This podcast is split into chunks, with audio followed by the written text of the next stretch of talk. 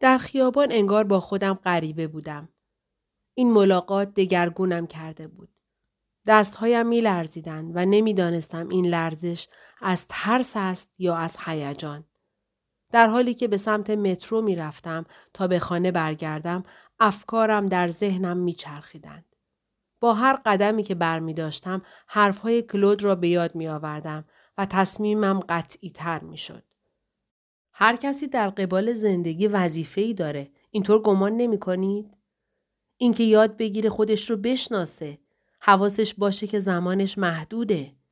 انتخاب هایی بکنه که عملی باشند و معنادار. و از همه مهمتر استعدادهاش رو هدر نده. کامی همیشه مهمترین کار رسیدن به آرزوهاست. در طول شب زندگیم تا آن روز را مرور کردم. زندگی من مخفیگاه هم بود. مخفیگاه کارم. عشقهایم. تنپوشی نو بود که لباسهای پارپورم را پوشانده بود. دیگر وقتش بود که دست از پنهان کردن چهره ام بردارم و جرأت به خرج دهم و اختیار همه چیز را در دست بگیرم. میشل جوناسس در ترانهش می‌خواند همه چیز رو تغییر بده، همه چیز رو تغییر بده برای زندگی که ارزشش رو داشته باشه. همه چیز رو تغییر بده، همه چیز رو تغییر بده. من هم باید ترانه خودم را می ساختم. زندگی مادرانه هم پرتنش بود. مدتی می‌شد که رابطه هم با پسرم متشنج شده بود.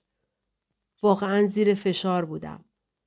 در کشاکش زندگی تحصیلی، فعالیت های تفریحی و ویزیت های پزشکی احساس می کردم به خودم تعلق ندارم. حتی یک دقیقه هم هم مال خودم نبود. همین که پایم را توی خانه می گذاشتم گیر می افتادم. از اینکه نمی توانستم کمی برای خودم وقت بگذارم آستانه تحملم به شدت پایین آمده بود. سر هیچ و پوچ عصبی می شدم. به خصوص برای تکالیف مدرسهش که امسال زیر سلطه معلمی سختگیر سه برابر نیست شده بود. آدریان خسته و کوفته از مدرسه برمیگشت و این اضافه کاری برایش مانند تنبیه بود. انگار تمامی نداشت. احساس می کردم مانند خر مرده از او کار می کشند. من داد می کشیدم. او از کوره در می رفت. یا گریه می کرد یا فریادهای عصبی می زد. از بس کلافه بودم وقتی تکالیف مدرسه اش را تمام می کرد هر کاری دلش می خواهد بکند. او هم حمله می برد به تبلت یا تلویزیون. می دانستم که انتخاب ساده ترین راه کار درستی نیست. ولی من نیز به کمی آرامش و به چند دقیقه آسایش نیاز داشتم. این انسانی است. مگر نه؟ با این توجیه ها به خودم دلگرمی می دادم. بیشتر وقتها از من می‌خواست تا بروم و دنیای خیالی را که در بازی مورد علاقهش ماینکرافت درست کرده بود یا ویدیوی عاشقانه ای را در یوتیوب تماشا کنم. عزیزم خیلی وقت ندارم. باید شام درست کنم. همه چیز به همین ترتیب بود. چند ماهی می‌شد که حال و حوصله نداشتم تا خودم را به دنیای کودکانه اش علاقه مند کنم. و همین کار بدون آنکه متوجه باشم شکافی بزرگ میان ما ایجاد می کرد. بنابراین او هم ناامید و ناراحت به اتاقش برمیگشت. گاهی اوقات سرزنشم می کرد. تو هیچ وقت با من بازی نمی کنی. و من هم وارد توجیه ها می شدم. آدریان سعی کن بفهمی تو حالا بزرگ شدی. کارا که خودشون به تنهایی انجام نمیشن. تازه اونم با اون بازیایی که تو داری. آره ولی هیچ کس نیست که من باهاش بازی کنم. چرا برای من یه داداش درست نمی کنی؟ بله. باز هم همه تقصیرها میافتاد گردن من. چرا باید به عنوان زنی اروپایی مجبور باشم حتما دو بچه داشته باشم؟ اگر من فقط یک بچه می‌خواستم چه؟ فشار اجتماعی. این هم عصبیم می‌کرد. در همه مدت سال با جمله های مشخص سرم را می بردند. یه بچه خیلی ناجوره. حتما خیلی سخته. و وقتی به سباستیان گفته بودم بچه دیگری نمی‌خواهم خیلی حالش گرفته شده بود. اصلا شاید همین مسئله نیز باعث دوری ما از هم بود. این مسئله و روزمرگی کار فرسوده کننده یک نواخت و عادی از ترس آنکه مبادا مجبور به خودنمایی شویم اصلا دیگر خودمان را نشان نمی دهیم. زندگی را با بیخیالی طی می کنیم. این بیخیالی زیر گوشمان فریاد می کشد ولی متوجهش نمی شویم.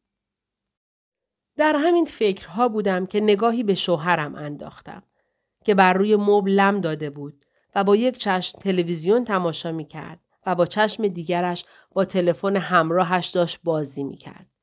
شوهری که اصلا اهمیتی به حضور من نمی‌داد و بدون شک از آشفتگی درونیم هم خبری نداشت.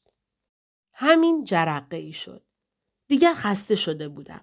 دلم می‌خواست از این خوشبختی خوابالوده که مانند نوتهای موسیقی دقیق و حساب شده بود بیرون بیایم. می‌خواستم از این زندگی کوچک مهربان که در تخت خوابش آنقدر کتک خورده که دیگر همه معنایش را از دست داده بود دست بردارم. می‌خواستم جرأت به خرج دهم و همه چیزهای جا افتاده مورد انتظار و پذیرفته شده را دگرگون کنم. دلم می‌خواست آسودگی را با هیجان تاخت بزنم. خلاصه می‌خواستم گزینه ریست را بزنم و به تنظیمات اصلی برگردم. برای کلود دوپونتل پیامکی نوشتم و بیدرنگ گزینه ارسال را زدم. مانند کسی که نردبان را از زیر پایش میاندازد. برای آنکه مطمئن باشم دیگر نمی‌توانم به عقب برگردم. بیشتر از این می ترسیدم که نکند آن را به وقت دیگری موکول کنم.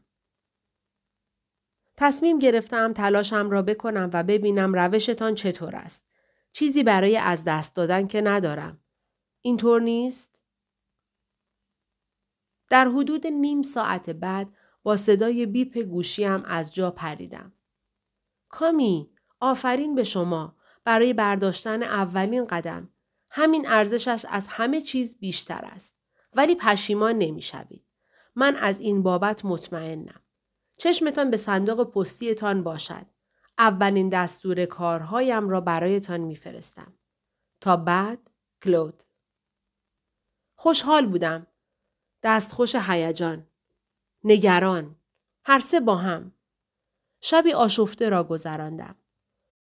خواب می دیدم که با قیافه پر جنب و جوش و غرق در شادی با اسکی از شیبی تند پایین می آیم.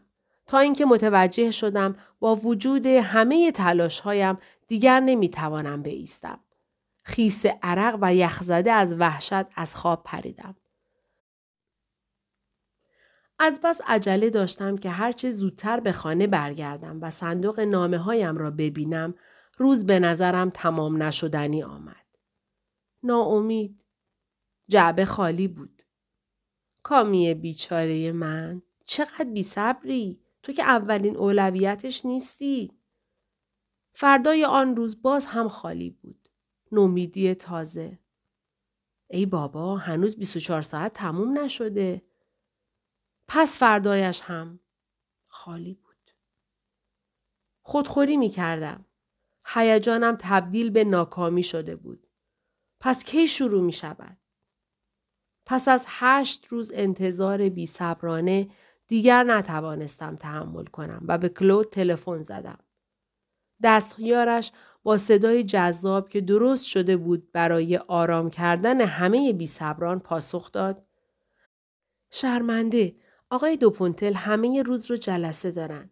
من می‌تونم پیغامتون رو به ایشون برسونم؟ بله ممنون میشم. می‌خواستم بدونم برنامه من کی شروع میشه. آخرین باری که ایشون رو دیدین چی به شما گفتن؟ گفتم منتظر باشم تا دستور کارهاشون به وسیله پست به دستم برسه. اگه اینو گفتم پس فقط باید صبر کنید. خدا نگهدار. روز خوش. این بار صدای شادابش کفرم را درآورد. در حالی که عصبانی، کفری و آماده ریز ریز کردن نخستین مجله بودم که به دستم میافتاد گوشی را گذاشتم.